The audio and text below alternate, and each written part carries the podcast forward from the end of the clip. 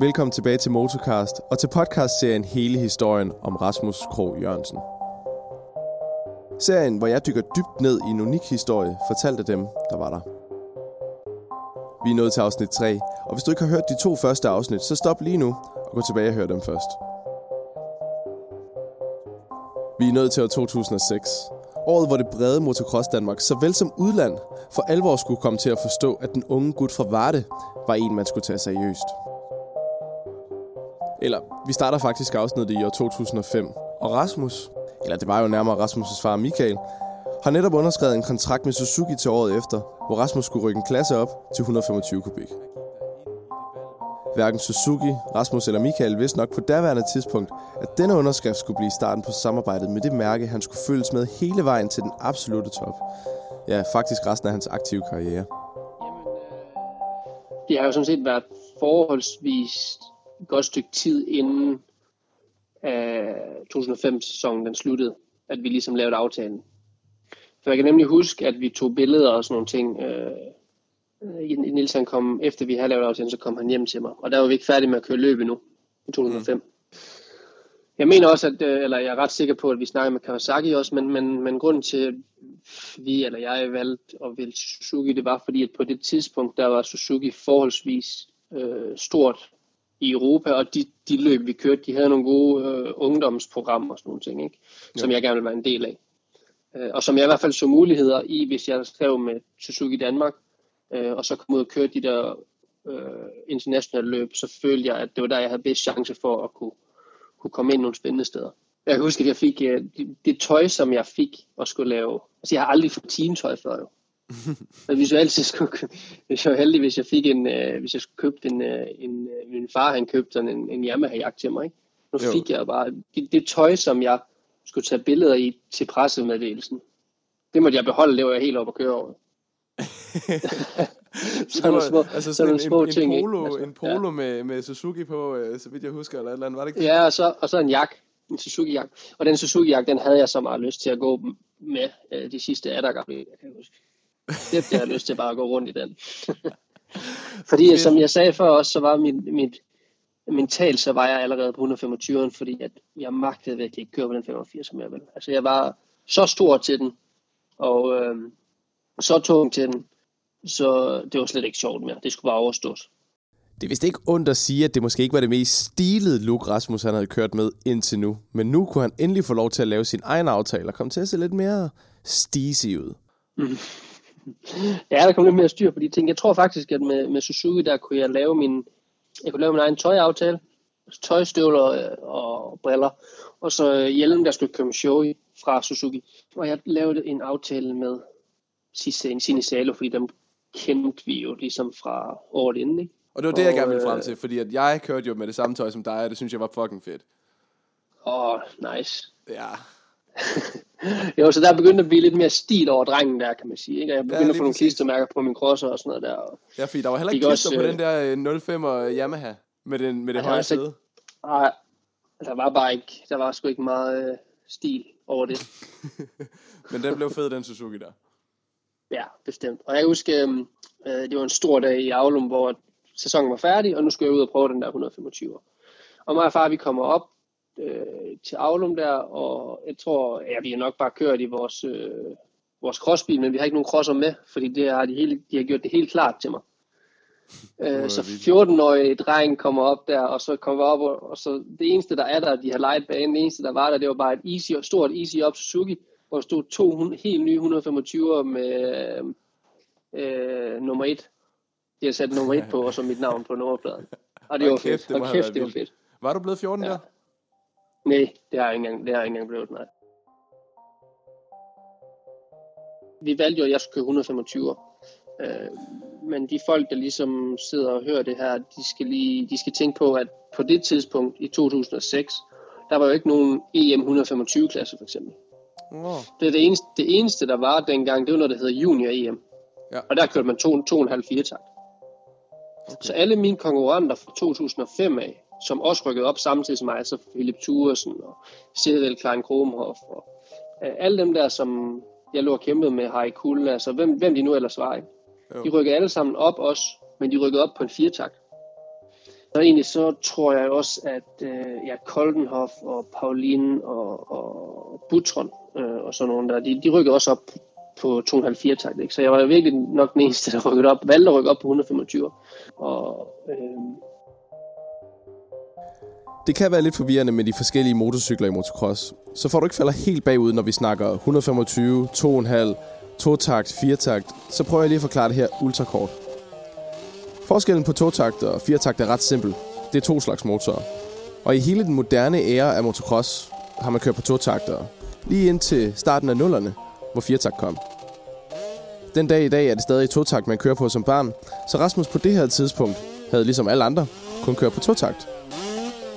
Der er en tydelig forskel i lyden på en totakter og en firetakter, og fordi de fleste i motocross kan huske dengang græsset var grønnere, og sommerne var længere, og totakter dominerede, så vil mange få en følelse af nostalgi, når de hører det her.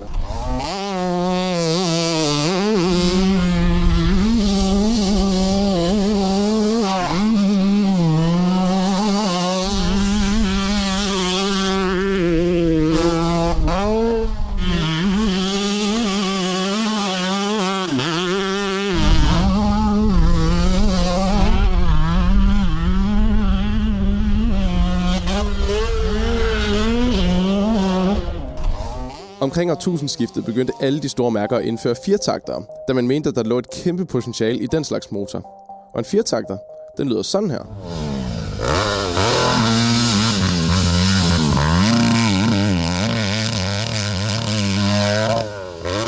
Og nu bliver det en smule teknisk. En firtaktsmotor skal være større, altså den skal have flere kubik, for at producere det samme antal hestekræfter som en totakter. Så en 125 kubik totakt svarede til en 250 kubik firtakt så de skulle køre i samme klasse. Men da man bestemte den her motorstørrelse, altså 250 kubik, så skulle man måske have spået, at der var så meget udviklingspotentiale i de her motorer. For det gik helt vildt hurtigt med udvikling, og allerede et par år efter var en 250 kubik firtakt en 125 kubik totakt, sådan ret overlegen. Men de var stadig i samme klasse. Så alt andet lige er det ikke just en fordel at køre på en 125 totakt imod en masse 2,5 takter. Nå ja, når vi siger 2,5, så betyder det 250 kubik. Det ligger bare bedre i munden lige, lige nøjagtigt hvorfor helt konkret, at vi valgte det, det ved jeg ikke. Men det har helt sikkert været noget at gøre med, at jeg følte, at, at skridtet ikke var så stort.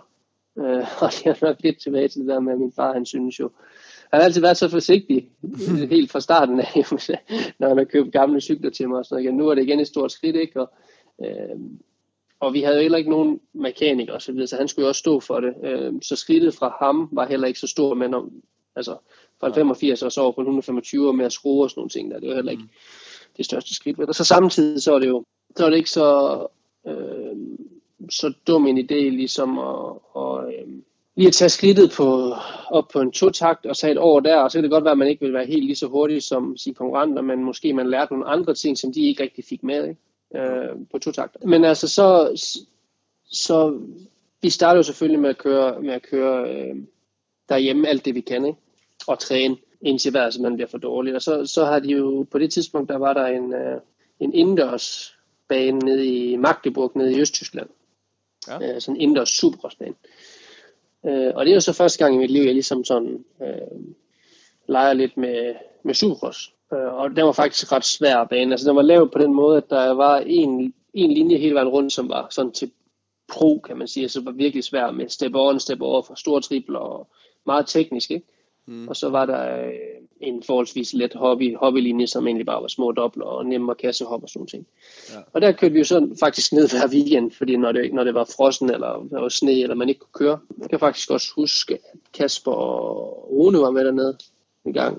Der var vi stadigvæk med. Jeg tror, Rune han kørte stadig 85, så der Kasper han nok kørt 125. Øh, men der, kørte, der var vi tit nede, ikke? og det begyndte, altså til at starte med var det jo sådan lidt voldsomt som 14-årig på 125 og skulle ned på den bane og så det blev nok lidt på den der hobbylinje, men det begyndte at gå meget bedre og meget bedre, og jeg begyndte faktisk at gøre det rigtig godt dernede. Ja. Øh, og køre og kunne tage alt og hoppe alt, og det lærte jeg også rigtig, rigtig meget af. Ken, han boede ikke så langt derfra, så han kom også over nogle gange. Han kørte stadig på 85. Og øh, det var igen bare tit sjov ballade, ikke? Og øh, der var sådan en pitbackbane dernede, og jeg, jeg husker, vi havde lige kørt noget heat sammen, og øh, så skulle vi over lege på pitbike, og så røg han bare på taget på den der pitbike, og så brækkede han hånden på pitbikebanen over. så det var fandme dumt. Så bed det ham Der var i røven, at han skulle ligge og lege sådan der rundt. Ja, og der var far Heiko altså heller ikke særlig, særlig tilfredselig. Jeg husker, han havde lige, øh, han havde jo, øh, han havde lige lavet to store kontrakter med Fox og med Red Bull allerede på det tidspunkt. Der var han nok kun 12. Der var lidt misundelig, kan jeg huske. Jeg ville da også være rimelig misundelig, hvis min 12-årige ven var begyndt at tjene flere penge end de fleste menneskers forældre. Men på den anden side, hvis ikke Rasmus han allerede var motiveret til at træne rigtig hårdt, så kunne det jo være, at den gulerod, som Ken han allerede nu havde fået fat i, det kunne være en lille ekstra motivator. Det var jo virkelig der, hvor jeg begyndte at træne endnu hårdere også. Jeg kan huske, at, at hvad har jeg gået i der? Der har jeg gået i 7. Ikke? Mm. I slutningen af 2005, ah, måske, ja, måske 8. klasse. Et eller andet. Men der kan jeg huske, at, der, at jeg hver eneste morgen øh, stod op 5.45 og var ude at løbe. Og det var fuldstændig ligegyldigt, om det stod, altså det sned eller hvad det gjorde. Jeg puttede min, dengang havde jeg sådan en MP3-afspiller, hvor jeg havde ja. nogle, øh, nogle sange på. Og de sange, når jeg hører dem i dag, så minder det mig stadigvæk om de der kolde vintermorgener. Øh, når, da man var 14 og stod op og var ude at løbe og lave armbøjninger ude i sneen, inden jeg skulle i skole. Så kunne jeg nå at træne en gang, inden jeg skulle i skole, og så kunne jeg træne igen, når jeg kom hjem. Ja, så det, så det var helt sikkert, jeg havde et eller andet, øh, jeg skulle bevise dig, ikke? Altså, jeg, nu, nu har jeg fået den kontrakt med Suzuki, og jeg skulle, øh, jeg ville så gerne ind i det der Suzuki-program i udlandet, ikke? Jo. Helt vildt gerne. Så der begyndte at blive lidt mere seriøst, jeg kan huske, min far han sagde, at jeg skulle slappe af tit. Og nu må du fandme lige tage dig sammen, sagde han. Nu må du lige tage det lidt med ro. Så det var ikke ham, der skubbede på, det var dig selv. Nej, det var helt klart mig selv. Ja. De fleste unge kører har en eller anden voksen tilknyttet til at hjælpe dem lidt. Ofte er det deres far, der selv har kørt en gang, men for Rasmus, der var det jo ikke lige tilfældet. Jeg tror i starten af 2006, der lærte jeg jo Søren B. lidt at kende, ikke? Men jeg havde ikke nogen, du ved, som man var i kontakt med hele tiden. Det var udelukkende mig selv, øh, der ja, prøvede at finde, finde min egen vej, og prøvede at finde ud af, hvordan jeg ligesom, øh, hvad der virkede for mig. Ikke? Men vi, øh, vi vælger så, nu, har, nu er vi ikke sammen med Kai og Kasper mere. Altså vi har jo stadig et fint, fint forhold med dem, men vi er ikke, øh, vi skal ikke med dem til Frankrig. Og i 2005 på et tidspunkt, der møder vi øh, en hollænder, der hedder Edwin Ebertsen, som er gammel VM-kører. Ham møder vi øh, ja, i Holland. Jeg tror bare, vi var nede og træne en gang. og. Han var meget imponeret, du ved. Øh, og han lavede sådan en træningsskole i, i Norditalien i vinterferien. Mm. Og ham tager vi så med. Altså ham kunne vi komme med der gratis, og han ville gerne øh, hjælpe lidt til og sådan nogle ting der. Så ham vi tog vi med. Og der var Kasper og Rune faktisk også med. Så Det der, er der, der var vi sammen de, har haft, de, de to de har haft alle muligheder for at blive lige så gode som dig, var. ja. ja, det er rigtigt. Nej, det var sgu hyggeligt. Det var mega hyggeligt. Men der tog vi til Norditalien, og det var en sindssygt god tur, kan jeg huske. Der, der vi bare kørt en masse cross, og øh, ham, ham Ed, Edwin der, han, han, øh, han guidede mig lidt i, ja, guidede mig lidt, og, men, men du ved, sådan, ikke sådan noget sektionstræning, sådan noget, han nu bare køre, og så gav mig et par pointers her og der, og så lavede jeg bare, og så passede jeg bare min egen træning. Og jeg kan faktisk huske en gang, vi var, vi var på en rigtig fed bane sted, og øh, Kent Gundersen, som jeg egentlig kender rigtig godt nu, fordi han jo har lavet noget træningsskole samme sted, som jeg har her for et par år siden. Ikke? Ja. Men på det tidspunkt, der var han jo forholdsvis ung og kørt øh, i VM MX2, må det have været, på en Yamaha. Ja. Og han kom så op der, og vi var, vi var de eneste på banen, og så skulle han ud og køre der. Og han havde kørt noget warm-up og noget, og så tænkte jeg, okay, nu skal jeg sagt hernede med. Altså, nu skal jeg bare efter ham med. Og det er jo fuldstændig åndssvagt, ikke? Altså nu har jeg nu, når jeg tænker tilbage, så er det jo bare, det, det, det ser jeg jo dagligt nu, ikke? Altså Jo. med, med VM-kører, som bare bliver, hvor der bare er, De kan ikke få lov til at være i fred. Nej, folk de prøver at hænge i, og du ved, og nu kan, jeg kan godt se nu, hvor irriterende jeg har været dengang, men jeg vidste jo ikke bedre, vel? Så det er jo sjovt, det er, det er jo sjovt at tænke tilbage på, fordi, men altså, jeg kørte jo ikke dårligt, og, og for mig, der følte jeg jo nærmest, altså ham der Edwin Eversen, han var helt oppe at køre, fordi jeg hang jo i ham flere omgange, Ja. og han kørte og kiggede tilbage, og synes nok, at jeg var rigtig irriterende. Øhm, men det var lidt sjovt. Og jeg har faktisk sagt det til Kent øh, for et par år siden, der, om han kunne huske den episode, og det kunne han godt. Han kunne godt Ej, huske den episode. Så En skide irriterende 125, der bare skal ud og følge med Ja. og ødelægge hans træning. ja, Nå, men Så- altså, det, tænkte du, at det var vildt, at du kunne det? Eller gav det, var det bare sådan lidt sådan, ja, det, selvfølgelig kan jeg det. Ej, jeg kan huske, at, at jeg tænkte, at... Øh, jeg kan huske, jeg tror nok, det var min far, der sagde sådan, ja ja, men altså, nu ved vi jo heller ikke lige, om han hørte alt, hvad han kunne, for lige sådan at banke mig lidt ned igen, ikke? Ja. Fordi man blev nok lidt stolt et eller andet sted. Men, men som jeg sagde før, man vidste ikke bedre, fordi at jeg havde ikke nogen, du ved, som virkelig havde nogen som helst viden omkring, hvordan tingene de fungerede. Vel. Så jeg havde Nej. bare mig selv og mit gå på måde, og, og så bare afsted. Altså, ja. Sådan var det. Den højeste klasse i Danmark er selvfølgelig A-klassen, men når man rykker op fra 85 til 125, så kan man ikke automatisk komme op i A-klassen. Derfor så skulle Rasmus starte i B-klassen. Og derfor skulle han også køre Danmarksmesterskabet i B. Udover at han skulle køre Danmarksmesterskabet for A. Det er lidt teknisk, men det kan man få lov til, hvis man er god nok. Og så skulle Rasmus også køre de tyske mesterskaber, altså ADAC. Så der var nok løb at se frem til. Ja, jeg skulle køre BMX2, og så ja. skulle jeg køre alle ADM-afdelinger. Men jeg kan huske fra Suzuki side, der var slet ikke noget pres. De sagde, at hvis jeg bare kunne kvalde ind til ADM'erne, så, så var de rigtig tilfredse. Så fokus det var lidt ligesom på BMX2, og der tror jeg, de sagde til mig, at de ja, top 5, så det der det var fint. Ikke? Okay. Men, men det der BMX2, det var lidt sjovt, fordi nu skulle jeg jo op og køre med Kasper Lyngård, som allerede har været i klassen et år. Øh, og han kørte jo så 2,5-4 takt Yamaha. Ja, og vi skulle så, og det var nok lidt, den lå nok lidt til højre ben, at vi skulle op og kæmpe lidt om den titel, tror jeg. Og vi var egentlig gode kammerater også, skal jeg huske, allerede på det tidspunkt. Ikke? Øh, men jeg kan, ikke, jeg kan ikke rigtig huske, øh, jeg tror for mig, der var, det står mig mere klart, de der ADM'er, fordi der kan jeg huske, at jeg var så skuffet og sur over de første par afdelinger. Altså ja. virkelig. Et løb, som jeg, som jeg kan huske fra BDM, og nok er det eneste løb, jeg kan huske fra BDM, det er Herning. Øhm, hvor det bare, altså det var virkelig, virkelig, virkelig dårligt vejr, og det regnede og regnede og regnede, og det var, jeg husker hele starten, den var et, et stort vandpyt. altså, jeg kan huske det, det er det eneste løb, jeg kan huske for det år. Nå. Øh, og jeg kan huske det, fordi at jeg havde fået sådan en rigtig løg af en 125 i, i 2006. Jeg rykkede også op i 2006. Og min far, han, min far, han købte jo bare et gammelt, et gammelt, gammelt, gammelt løg til mig. Øh, eller gammel og gammel. Mm. Det, var, det var jo ikke fra året før, men det var helt smadret. Og den var rigtig, rigtig grim, indtil vi nåede til, til Herning. Så fik jeg lov til at få ny plastik og stafferinger, og hvad hedder det, få, få ny fornummerplade, og, og det hele sådan, at den lignede i 2006, og sådan, den, stod, den skinnede, den så seriøst ny ud. Og så kommer vi op til Herning første gang, og så er det bare så lort, så jeg kan huske det så tydeligt. Ja, men det var virkelig vådt. Hold kæft, hvor var det vådt. Ja, og der kan jeg tydeligt men, huske, at du bare smadrede dem alle. Ja, altså, det, det løb, det står mega klart for mig, fordi at jeg kan huske, hvor glad jeg var. Der var ikke noget, der kunne stoppe mig den dag. Mm. På nogen måde. Jeg kan huske, at den måde, jeg taklede det løb mentalt på, det var sindssygt fedt. Altså, der var på ingen måde nogen eller noget, der kunne stoppe mig den dag. Og selvom det var egentlig er sådan lidt et lotto-løb, ikke? fordi det var så mudret. Ja. Øh, der er jo mange, der snakker om, åh, de burde have aflyst det og det ene eller andet, men jeg, var bare, jeg skulle bare ud og køre, og jeg skulle bare tage starten, og Ja, når Rasmus han siger at tage starten, så betyder det sådan set bare at komme først op i første sving. I motocross der holder man sådan 40 mennesker bag en stålbom, og når den falder, så er løbet i gang. Og så er det sgu altid rast at komme først op i første sving. Så fører man jo ligesom løbet fra start. Jeg kan huske andet heat, der tager jeg starten. Og de har lige slæbt banen lidt hen over nogle steder, og den var så våd banen, og så spurgt, at når de bare har slæbt den henover, ikke, så, så i der, hvor der var spor, det var den så blød jo. Ja. Så jeg går ind i en opkørsel, og står jeg bare stille og ryger forover.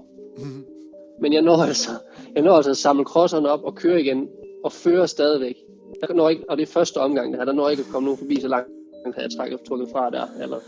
Og jeg, jeg, mener, jeg mener næsten, at jeg tog alle mine omgang i en hele også.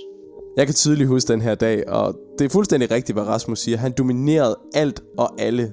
På en bane og en dag, hvor det ikke virkede som om, der var nogen andre, der havde lyst til at være der, så kørte han bare omgang efter omgang og tæskede den der 125 fuldstændig ud til, hvor der ikke var mere at give af. Og jeg kan lige så tydeligt huske, at jeg tænkte, hold kæft, hvor er han god ham der.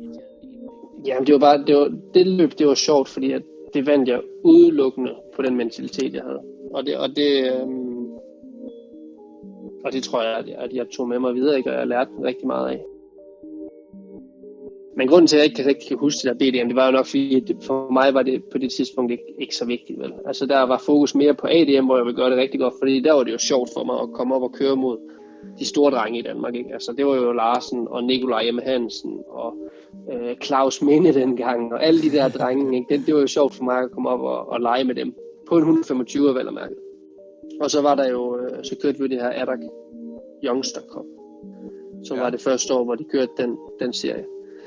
Øh, og det var her, hvor jeg skulle ned og vise, at jeg kunne noget, fordi så kunne man måske komme ind i de der Suzuki øh, junior-programmer, ikke? Jeg har tidligere fortalt om den her kæmpe store tyske løbsserie, ADAC. Den største i Europa. Der køres tre klasser. Junior Cup, som Rasmus hidtil havde kørt i, Masters for kører over 21 år, og Youngster Cup, som går op til 21 år. I Youngster Cup samles de største talenter fra hele Europa. De fleste kører er tilknyttet teams, og de tjener allerede penge, altså de bedste af dem. Det er jo så, øh, hvis de har forhandlet sig til en ordentlig aftale. Her må man enten køre 125 eller 2,5 takt. Rasmus er 14 år og kører 125. Og jeg kvaldt ind hver eneste gang, og jeg gjorde det også øh, okay. Jeg tror, jeg tror måske, det, det bedste, jeg har lavet, det har været den top 5. Ikke? Øh, men det var, jo vanvittigt, det var vanvittigt godt, at jeg kørte på den 125 år øh, mod alle to halverne. Øh, og der gik jo ikke længe faktisk, for at jeg, øh, jeg møder den her fyr, som på det tidspunkt hjælper en masse VM-kører også. Og han synes, det kunne være sjovt at hjælpe mig. Og han er så gode kammerater med, med Thomas Ramsbakker, som på det tidspunkt var teammanager for Inotech og Tema Suzuki, som på det tidspunkt havde Clement Desal kørende. Clement Desal skulle gå hen og blive en af de allerbedste i verden kun et par år efter det her, og er det stadig den dag i dag. Af samlede resultater er han blevet nummer 3 og 4 i VM to gange hver, og så har han været viceverdensmester tre gange. Og lynhurtigt swap, swap, swap, så blev jeg tilbudt en kontrakt med Suzuki Europa, som jo igen var det, som jeg ligesom havde drømt om. Ikke? Øhm, og kommer ind ned ved dem. Og, øh, hvor, hvornår, hvor hurtigt fik du den kontrakt? Kan du huske, hvornår på året det var? Jamen, det var i starten af året allerede. Det lyder helt vildt. Ja, det var i starten af året. Det var allerede efter første afdeling. Så der kom, der kom jeg så ind der, ikke? Men det var stadigvæk sådan noget, hvor jeg skulle tage min egen cykler med, for de havde ikke engang 125 år, vel? Jeg skulle Nej. tage min egen cykler med derned, og så fik man bare øh, klister og øh, tøj og sådan noget. Men jeg fik en kontrakt, altså det vil sige, jeg fik en, en kontrakt til året efter, også på to en halveren, hvor man sagde, okay, der får du alt, og du får det her, det her, du får, jeg fik endda også startpenge til året efter og sådan noget. ting. Så, øh, så det var mega fedt jo. Altså det, det var allerede der, så var der en, en, et flueben mere, der var klikket af, ikke? fordi så var man kommet ind under der, hvor, hvor det virkelig betød noget, hvor man havde mulighed for at gro og vise nogle ting, som måske kunne føre til en fabrikskontrakt senere hen. Ja. Altså nogle år, år senere selvfølgelig. Ja. Så du var på den øh, rigtige vej nu? Nu var du kommet ind på det spor, du ville? Ja, ja bestemt. Helt bestemt. Og hvad, din ja. far, øh, hvad, var han, øh, du ved, står ved siden af der? Ja. Sådan, jeg, jeg, jeg, jeg, kan godt lide at tænke og høre, hvor han er henne i, i alt det her. jo, men min far er jo altid, øh, han kunne jo snakke flydende tysk jo. Så han ja. faldt, faldt jo godt på pas dernede. Og, øh, øh, og på det tidspunkt allerede, fordi at han jo så, så tidligt allerede bare sendte mig afsted og skulle ud og snakke med mine egne sponsorer. Ikke? Det var jo mig, der mødte ham, Jørgen, som ligesom introducerede mig og så fik mig ind til ved Thomas Ramsbakker. Ikke? Så det var jo mig, der ligesom gik ud og, og fik de kontakter der. Selvfølgelig mødte min far dem også øh, senere hen, men, men det var jo mig, som ligesom prøvede at være på det rigtige sted på de rigtige tidspunkter. Og, det er jo lidt, det er jo lidt en slags øh, forretning også på mange måder. Ikke? Det synes jeg. Så han har nok, han har nok bare stået, stået med sin øh, træsko i, i, i baggrunden og med et stort smil på, og det var, det var fint det hele. Ikke? Så på papiret ser Rasmus' Adax-sæson ikke ud til at være noget banebrydende. Men at han lå trygt i top 10 på sin 125 var et tegn på, at der her var et stort potentiale. Rasmus fik indfriet et af årets mål virkelig tidligt, nemlig ved at blive tilknyttet Suzukis officielle ungdomsprogram med Thomas Ramsbakker i spidsen. Manden, der få år efter skulle blive teammanager for Fabriks Suzukis VM-team. Hjemme i Danmark var der også det der ADM, som Rasmus skulle køre. Hvis man som B-kører er god nok, må man nemlig gerne deltage i den største løbserie i Danmark. Og det, det havde, sagde du, det havde du lidt mere fokus på end, øh, end BDM, sådan, sådan rigtigt øh, at køre ADM. De jeg, sagt, føl, du jeg tror bare, jeg tror jeg kom ind, altså selvom at jeg ikke rigtig havde noget at skulle have det i, så, øh, ja, så tror jeg bare, det var der, jeg følte, at jeg hørte til. Ikke? Altså jeg vidste jo godt, at det ville blive svært der til at starte med. Jeg var så ung og skulle lige lære at cykle at kende, og og igen kørte mod, mod to en halv, ikke? Der var ikke nogen 125 med i den, Nej. i den ADM. Men det var ligesom der, hvor jeg følte, okay, der skal jeg lige ud. Og, og igen det der med, jeg kunne godt lide, når jeg, når jeg var i en position, hvor jeg ikke, øh, hvor der ikke var så mange, der forventede noget af mig, men hvor jeg kunne overraske på en måde. Så havde jeg det rigtig godt, ikke? Og nu kan jeg jo ikke huske lige, hvordan der var ledet. Det, det, det, sådan, altså det eneste, jeg kan huske, det var jo, at til sidste afdeling, der var jeg på podiet. Ja. Øh, på 125'erne i Næstved. Øh, men udover det kan jeg ikke rigtig huske resultaterne, andet at jeg føler, at jeg, føler, at jeg kan huske, at det bare blev bedre og bedre hver mm. afdeling. Ikke? Og det var ligesom det, jeg gerne ville, tror jeg. Ja, men altså, jeg har, jeg har resultaterne her. Det startede i uh, øh, HMCC, det må være Holstebro. Ja. Du fik 5 point, det vil sige, at du blev 16 og 10'er. Så blev du 17 og 10'er i Sønderborg. Kan det ikke passe? Mm-hmm. SMC, er det ikke Sønderborg? Jo. det må. Jo. På Mors, der udgår du det ene heat og bliver 7'er Mhm. i andet heat. Og så kommer jeg til Jørgen, der bliver du 5'er og 4. Og så næstved, der bliver du 3'er og 4. Mm. Så det er sådan en forbedring hele vejen igennem. Og jeg kan huske Næstved så tydeligt, fordi at der havde du den vildeste battle med Claus, med Claus M. Ja, ja og han jo min var teammate jo. Og han var bare man. en olding. Han var, en, han var oldefar jo. For helvede, han var gammel, ikke? Og det var virkelig sjovt jo. Claus M. Nielsen var på det her tidspunkt 37 år gammel og kæmpede stadig på det højeste niveau i Danmark mod alle de unge. Og især den helt pure unge Rasmus Krog Jørgensen, der lige var på vej til at starte sin karriere, her hvor Claus var i sin karrieres efterår. Kan du huske, kan du huske noget fra det løb der i Næstved? Altså, jeg kan ikke, jeg, ja, ja, det kan jeg, fordi jeg kan huske, at vi battlede helt vildt, og jeg kan huske, at jeg tænkte over det i andet helt, hvad jeg skulle blive for at komme på podiet, fordi det kunne bare være fedt at komme på podiet. Altså. Mm. Øh, og så kan jeg huske, at der var en vild battle med Nikolaj M. og Ni- Nikolaj Larsen omkring at vinde Ja. mesterskabet. Yes. Øhm, fordi jeg kan huske, at jeg kvalede rigtig godt. Jeg ved ikke, om du kan finde de resultater, men jeg mener, at jeg kvalede foran enten Nikolaj Larsen eller Nikolaj M.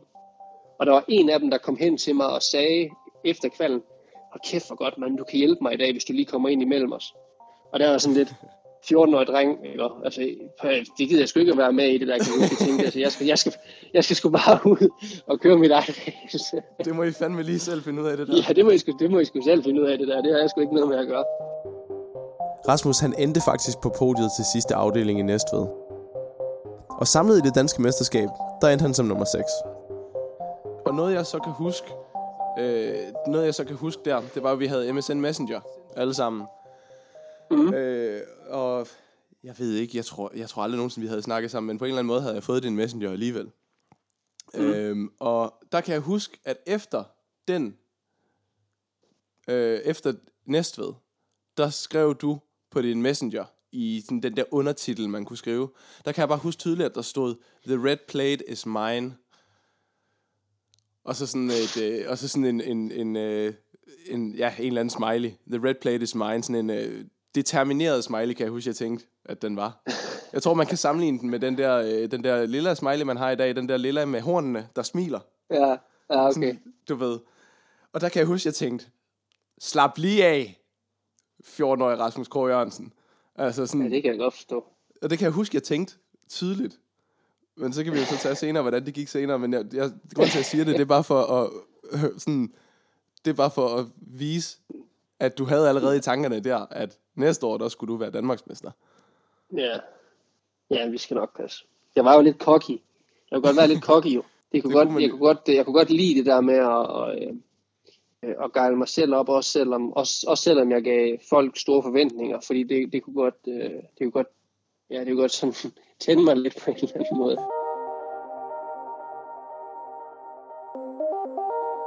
Så alt gik jo strålende. Alt var skide godt. Men noget, som både Rasmus og hans far Michael lagde mærke til, var, at i takt med, at Rasmus blev bedre og bedre, så var der hele tiden flere og flere mennesker, der ville hjælpe til. Og måske også være lidt en del af succesen kommer folk ind pludselig, og det har jo været senere hen på to, i 2006, ikke, med, mm. at der kommer folk ind og vil være en del af succesen, og, og det, jeg tror egentlig, det har været meget sværere for min far, end det var for mig, fordi jeg tror, de prøvede, øh, jeg tror, han prøvede rigtig meget at skjule de der ting for mig. Jeg ved, at han brugte Nils rigtig meget på mig. Øh, Nils var jo øh, var for det første ham, som ligesom, som vi skrev under med ved Suzuki Danmark, ikke? Øh, men Nils på det tidspunkt havde også mange gode kontakter ude i, VM Ryttergården faktisk, og var egentlig rigtig respekteret nede ved Fabrik Suzuki. Og jeg, øh, jeg, jeg tror egentlig, at de snakkede rigtig meget mere, end hvad jeg overhovedet har kunne forestille mig om, du ved, hvad, hvad sker der lige her, og kæft, det går stærkt nu, og hvad skal vi lige gøre, og vi skal også lige huske at holde ham nede på jorden, og du ved, der fungerer rigtig meget bag min ryg, og de har virkelig prøvet at gøre deres bedste jo. Og min far specielt, fordi han, han er jo bare været rundt i blinde der, ikke? Altså med sin træsko på ud til de der adak, adak løb, ikke? Og, og det er jo svært, når man ikke når man har erfaring inden for sporten, og kender folk inden for sporten, og nu kommer man bare derud, og så kommer der en masse mennesker hen, og er interesseret i din søn lige pludselig. Hvem skal man lige stole på? Hvem skal man, hvem, hvem skal man respektere højt? Deres holdninger, og hvor mange prøver egentlig bare at udnytte og, og så videre. Ikke? Altså det, det er jo virkelig svært balance, det der. Så jeg tror egentlig, jeg tror, som jeg sagde, at, at det var hårdere, og det var værd for min far. Og jeg ved, at min far og Niels brugte rigtig mange timer, øh, snakkede rigtig mange timer i telefon, når vi kørte hjem fra, fra løb. Ikke? Hvor de ligesom, så min far nok fortalte, nu skete der det her, nu kom ham derhen øh, i den her weekend her, hvad skal vi gøre ved det, og alle sådan nogle ting. Ikke? Så, men, men bare generelt, du ved, altså når man, man kommer fra 85 af, altså op på 125 år, og tingene går godt, og så vil ham der ind og gå banen med dig, og dem her, de vil lave mad til dig, og ej, du skal lige herover, og du skal lige det der, og du, det var sådan, det var meget overvældende, kan jeg huske for mig. Vil, så, men jeg tror ikke... Tog du imod det? Kan du huske det, eller var du, var du lidt ligeglad med folk, der er sådan, alle dem, der sværmede om, om lige pludselig? Ej, jeg, jeg tror altid, at jeg har været god til at håndtere de der situationer. Jeg tror altid, at jeg bare har, ja, du ved, bare gået, gået min egen vej, og det har jeg selvfølgelig også bidt mig røven nogle gange senere hen. Øh, men du ved, jeg har altid haft en virkelig stålfast holdning omkring, hvordan at jeg skulle opføre mig og få det bedste ud af mig selv. Ikke? Og det er jo bare et skide godt eksempel på, at, øh, at når man er 14 eller 15 år, så ved man ikke særlig meget om livet. Og det fandt jeg ud af, fandt jeg ud af mange gange. Ikke? Men jeg tror bestemt heller ikke, at jeg vil være den person i dag øh, inden for den her sport, hvis jeg ikke har gået alle de der ting igennem. Efter jeg havde optaget det her med Rasmus, der kontaktede jeg Niels Bummer, der var manden, der hentede Rasmus til Suzuki. Niels blev ret hurtigt gode venner og fortrolig med Rasmus' far Michael, og han kunne faktisk give noget rigtig god baggrundsviden til hele historien, som Rasmus måske ikke kender til for de her år. Han nævnte blandt andet den her episode. Der var på et tidspunkt sådan rigtig mange af de her, sådan, de her rygklapper, og mange, der ville hjælpe og sådan noget. Og, og det, på et tidspunkt, der blev det bare for meget for din far, hvor han faktisk havde sagt til Nils det er for meget det her, Nils Altså, det bliver sgu for meget nu. Hvor, øh, hvor Nils han, øh, så havde han sagt, jeg tror faktisk, at jeg har en gut, jeg tror faktisk, jeg kender en gut, som, kan, som kunne gøre noget godt, og som er helt nede på jorden, og som vil være, øh, vil være god for Rasmus, og, og god for dig, for Michael også, og sådan noget. Og det var, øh, det var Søren B. Ja. Øh, og så det første, din far han havde sagt, det var sådan, hvad med det? han havde ingen idé om, hvem Søren B. var. Nej, selvfølgelig havde han da ikke det. Nej, præcis, men det var, det var så grineren, fordi at, at selvfølgelig hvis du ikke, altså du havde overhovedet, du havde jo heller ikke vidst, hvem det var, sådan, hvem, hvem fanden er det? Men det var sjovt, ja. fordi alle andre i cross på det tidspunkt, og, og dem i vores forældres alder, de ved 100% hvem, hvem Søren B. er. Ja, ja, ja, bestemt. Søren B. Mortensen. På det her tidspunkt den bedste motocrosskører, vi havde haft i Danmark. Da han sluttede sin karriere i 1993, havde han blandt andet sluttet som nummer 6 i VM to gange. Han havde 20 Danmarksmesterskaber på sit CV. Han havde sat verdensrekord i at repræsentere sit land ved Motocross of Nations flest gange. Og så havde han været landstræner i motocross i en 7-8 år. Men når man ikke kommer fra et liv i motocross, hvor skulle man så vide det fra? Ja, det var... Øh, ja, jeg tror faktisk, at det, det blev sådan stablet rimelig hurtigt på benene, og vi kom op til, øh, og skulle besøge Søren der. Øh, og vi havde ikke planlagt om at skulle køre eller noget. Og det var mega mudret, og det regnede helt vildt. Og så var vi ude og kigge for banen, og jeg stod sådan lidt, åh, så dårligt var den jo heller ikke. Og, sådan noget der. og så sagde Søren sådan, jamen har du crosser med dig? Ja, men det havde jeg jo. Jeg havde den med i bilen. har den altid lige med? og så, øh, ja, så klædte jeg om, og så kørte jeg bare, og kørte bare, kørte bare, kørte. Og det, jeg tror faktisk, det endte med, at banen blev, der blev sådan et, øh, et øh, dækspors øh, bredde, der blev mega godt. Hold da kæft. Ja, så, så det var meget sjovt. Men, men han var, han var, var han god for dig, Søren? Og det, han kunne ja, helt, helt bestemt. Altså, øh, Søren han var, bare, han, er, han var og er jo bare en sindssygt behagelig nede på jorden fyr, ikke? Øh, som har et stort hjerte inden for sporten. Og, øh, og han, han hjalp mig jo, og jeg har været i, i praktik uendelig gange jo, på Søren fra skolen jo. Så skulle bare i praktik jo ja, på Søren. De vidste ikke, at det bare var cross, der blev kørt. De troede også, du skulle arbejde. Ja, jo, men så, og så havde han sådan en lille træhyt, som vi boede i der, hvor Så jo, Søren var rigtig, rigtig god til mig. Han tog mig bare ind, jo ikke også. Og forskellen øh, var jo, at, at Søren han aldrig nogensinde bedte om noget til gengæld. Han ville virkelig gerne hjælpe, fordi han egentlig bare gerne ville hjælpe. Så, øh, så brugte hans faciliteter og hans bane, og øh, ja, kørte, er helt klart den, der kørte flest omgange op på den bane. Det er helt sikkert. Og der var helt klart ikke nogen, der kunne køre frem og derop. Nej og hoppet alt bagfra og side, sidelæns fra, og ja. Ja, Diamond Hill. Hvem har ikke, øh, ja. hvem har ikke været ved at skide bukserne ud over den? ja. Jo, men det var, det var fedt. Og kæft, jeg elskede at være deroppe, ikke? Fordi du, jeg vågnede bare der, så var vi ude og løbe om morgenen, og så, øh, kom hjem, spise morgenmad og tog rostøj på. Så kunne køre kl. 12, og så tror jeg lige, vi havde to timers pause, og så ud og køre igen.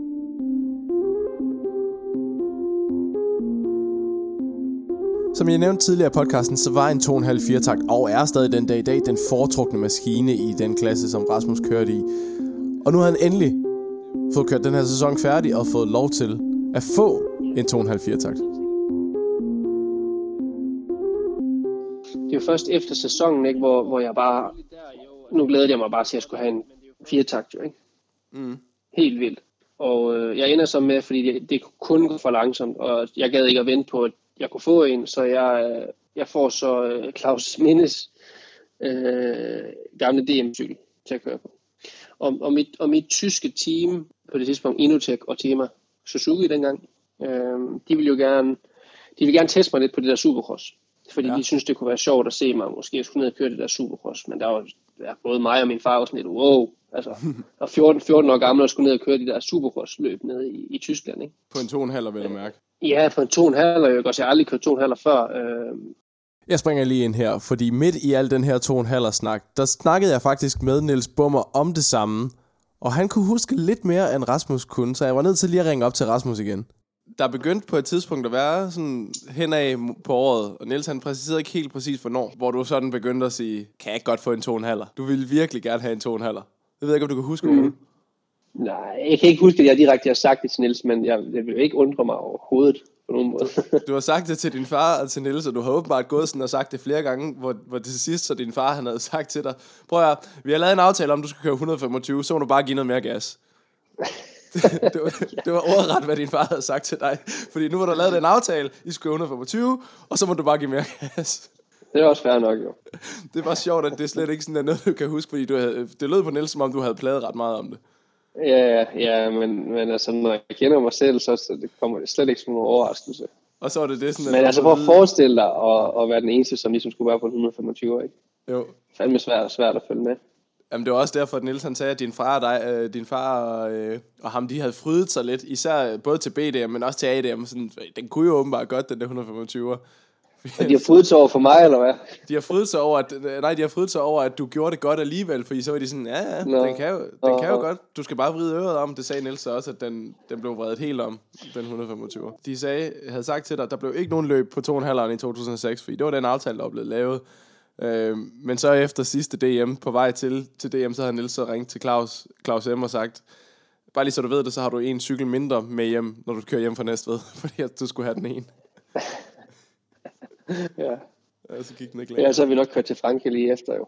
Frankrig. Jeg kunne næsten ikke have skrevet det bedre selv. Det var lige præcis der, Rasmus han nåede til i den originale historie, jeg lige har afbrudt. Så den går vi tilbage til nu. Men de, har så, de havde så øh, deres supercross specialist i teamet, som stadigvæk kørte dengang. Han hed Jérôme Hemery og kom fra Frankrig. Mm. En af de der typiske gode franskmænd, ikke også på det tidspunkt. Vi, jeg får så den der, den der 2,5-4 takter Claus Mindes der, totalt ligesom han kørte på den i går. Altså, jeg ved ikke, om du kan huske det, men han var jo allerede lidt stor dengang i slutningen mm. af sin karriere. Ikke? Så han har nok, han har nok været, hvad, 20-25 kilo tungere, end, end jeg var, en 14-årig Rasmus. Ikke? Ja, i hvert fald. For bare, for, ja, for bare den der øh, 2,5-4 takt stillet totalt, som han var, affingen var lavet til ham, den kunne jeg bare køre på. Og det jeg kører bare, det går fint og så videre, og så skal vi så ned, og jeg skal ned og testes, blev det ligesom sagt, ned i Frankrig til det supercross der. Nede ved ham Jerome Hemery. Han havde nogle supercrossbaner. Og igen, nu når jeg tænker tilbage på, nu når jeg, nu, når jeg, altså nu føler jeg, at jeg har rimelig meget viden inden for sporten generelt, og, og altså, også den tekniske side af motorcyklen og sådan noget. Altså når jeg tænker tilbage på, at man bare blev sendt til Frankrig på en gammel, en sæson gammel, 2,5-4 takter med en, med en affedring sat op til en, øh, en mand, der måske var 30 kilo tungere end det, jeg skulle køre på og så bare blev sendt ned på en og, og uden skulle testes for at se, om jeg kunne. Ja, udendørs affjedring. Jo, jo. Og bare skulle, så fik man vide, at nu skulle jeg bare ned, og så skulle jeg testes, om jeg var, øh, kunne klare det, eller jeg var dygtig nok til at køre det. Ikke? Altså, det er fuldstændig sindssygt. Igen ikke det der med, det skulle være ret nok, at jeg har haft nogle sagt, af, marker. Og lige at, lad os nu lige gøre det ordentligt. Ikke? Gik det godt så? Ja, men det gjorde det. Øh, jeg synes jo bare, det var fedt at komme på den der. Ja. Jeg, har faktisk noget video, jeg har faktisk noget video af, fra den tur der. Det var, det var sindssygt sjovt at sidde og se på. Øhm, mm. hvor vi kører, jeg tror vi startede med at køre to dage udendørs på den, øh, og det, det jeg ligesom synes der var fedest, det var, jeg kan huske, at jeg kom over på det der fire takt, til bare, fuck man, kan fandme da godt forstå, at de kunne køre så stærkt, dem jeg kørte mod på mm. hårdbaner og sådan noget specielt, ikke? fordi det var så meget nemmere øh, med det mere moment, den havde, og sådan nogle ting, der køre på hårdbanen og, og sådan nogle ting. Og så skulle vi over på Supercross, og det gik også over alle forventninger. Ham der Jerome, der han sagde, at det var jeg mere end klar til dig. Så det har jo været i oktober, ikke? Oktober det her. Og så skulle vi så køre, øh, så fik jeg jo så min egen nye tonhaller.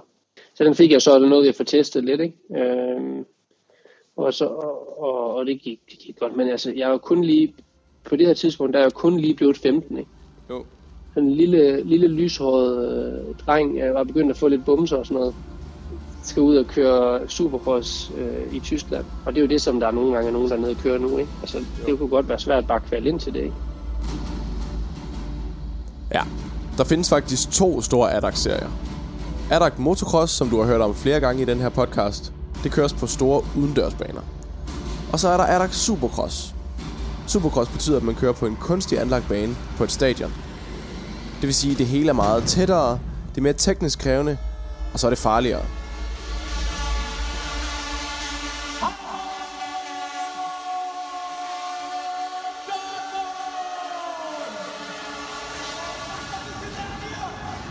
Til det her Adax Supercross, der fyldes arenaerne til randen. Kører flyves ind fra hele Europa og til med USA, og der bliver tjent rigtig gode penge. Rasmus han skulle køre i SX2-klassen, som er det samme som Youngster-klassen til ADAC udendørs, altså til og med 21 år. Jeg ender med at, øh, at være på det første aften i Stuttgart. ja, fuld, fuldstændig vildt. Altså virkelig, virkelig vildt. Øhm. Det må også have været sådan en af de der, wow, hvad fanden skete ja. der? Ja, altså der for alvor ikke der, jeg ved ikke så meget om mig selv, men jeg, kan mærke, jeg kunne huske, at jeg kunne mærke det som fra folk af, ikke? Altså, ja. okay, hvor kom han lige fra, ikke? Det var, det var virkelig der, hvor, der på det tidspunkt, der havde jeg jo så, der var jeg så kommet ind et sted, hvor der var nogen, der havde lidt forstand på tingene, ikke? Altså sådan mm. som Thomas Ramsbakker der, som var min, min teammanager og sådan ting. Og der, og der var han jo meget over mig, ikke? Øh, ja meget beskyttende hele tiden. Og, og sådan lige, og nogle gange, hvor han lige sagde til mig, nu skal du lige tage det roligt, fordi der, der, nu, kan du, nu kan du gå på vandet, ikke? Sådan ting. Men, men der var, det var svært at håndtere, kan jeg huske, for der gik det virkelig, virkelig stærkt på det tidspunkt. Altså sådan ufattelig stærkt med, med opmærksomheden og øh, man var så ung lige pludselig, og så, så var der så meget opmærksomhed, og der begyndte også at være lidt opmærksomhed for piger, og der skete rigtig meget inde i ens krop der på det tidspunkt, ikke? altså man var 15 mm. år gammel jo, og der var piger, der ville have skrevet autograf på, på, deres, øh, på alle mulige steder af deres krop, ikke? Altså, og det er næsten første gang, man får lov til at se sådan, du er sådan, hov, hvad er det for noget? Så skal, skal jeg skrive en autograf der, men der. nu står Stine her bagved og peger fingre. Så der, der, der, det, det ryg fra 125'erne op på 2,5, der skete der sindssygt meget. Helt ja. Mm. Op til 2007 der, ikke? og havde, havde en, en god Supercross-sæson der. En eller anden sted, så, så, så kom der bare rigtig meget fokus på udefra og fra medier og fra sponsorer, og, og, og samtidig skulle man prøve at være en normal dreng også, og ja, gå i skole, og det kunne godt nogle gange være svært. Ikke? Havde du det svært i det? Mm, jeg kan huske, at jeg, jeg følte, at når jeg var hjemme og i skole og sådan noget, så kan jeg huske, at jeg tænkte sådan, at det burde jeg ikke være. At jeg burde at, at være ude i, i udlandet, fordi Danmark har jo aldrig rigtig været sted, hvor man var vel. Så jeg, følte, mm. jeg kan huske, at jeg følte, at, man, at det ikke her, jeg skal være. Jeg skal være ude i udlandet, jeg skal, øh, jeg skal gøre det her fuld tid og sådan nogle ting, men, men det var der bare heller ikke. Det var der bare heller ikke ressourcer nok til på det tidspunkt allerede. Øh, og, og en af stederne, når jeg tænker tilbage, så tror jeg heller ikke, det var rigtigt at gøre. Men ja, det, det var det var svært igen, fordi når man var hjemme i Danmark, så havde jeg min, min fantastiske familie rundt omkring mig, men, men du ved, man havde ikke det ham der, eller den person, der ligesom guidede en igennem det, som måske havde været igennem det før, som kunne sige, at okay, det er helt normalt, eller nu skal du prøve at tænke sådan her, eller du skal tænke sådan her, eller du skal gøre sådan her. Ikke? Altså, der, jeg havde ikke rigtig den der, den guidance med mig. Nej. Så det var igen, at jeg skulle finde ud af tingene sådan lidt, lidt, lidt selv. Ikke? Og jeg har heller aldrig rigtig været typen, som der har spurgt folk om hjælp. Nu begynder det at gå stærkt for Rasmus, og han bliver selv overvældet af succesen og opmærksomheden. Nu er der kun én vej, og det er fremad. For nu begynder det lige pludselig at se muligt ud at gøre det her til en levevej. Det her var afslutningen på afsnit 3, og næste afsnit kommer som sædvanligt på næste fredag. Og det afsnit har jeg glædet mig exceptionelt meget til. For 2007 var et af Rasmus' absolut største år. som man selv siger her. Næste år, der skulle jeg vinde DMA, og jeg skulle vinde Adak Youngster Cup. Og så skulle jeg sætte mig op til et eller andet sindssygt til 2008, ikke? Hvor, jeg, hvor jeg var 16. Jeg er simpelthen så glad for at se, hvor mange der har lyttet med og givet ros for de første par afsnit. Husk at fortælle dine venner om det. Vi leder stadig efter en sponsor til den her podcast, så hvis du kunne se en idé i at støtte det her projekt, så skriv endelig til mig enten på min Instagram, den hedder Nikolas med et et-tal efter id, eller på Motocasts Facebook. Sørg for at gå ind og abonnere på den her podcast, så får du nye afsnit direkte ned på din telefon. Og når du så alligevel er derinde, så vil jeg blive rigtig glad, hvis du gider at anmelde den. Så kan du lige give den fem stjerner, hvis du har lyst til det. Podcasten er lavet af mig. Tak til Mikkel Vendelbo, Mie Pedersen og Anton Feldbæk for grafik. Tak til Niels Bummer. Mit navn er Niklas Rødder. Vi høres ved.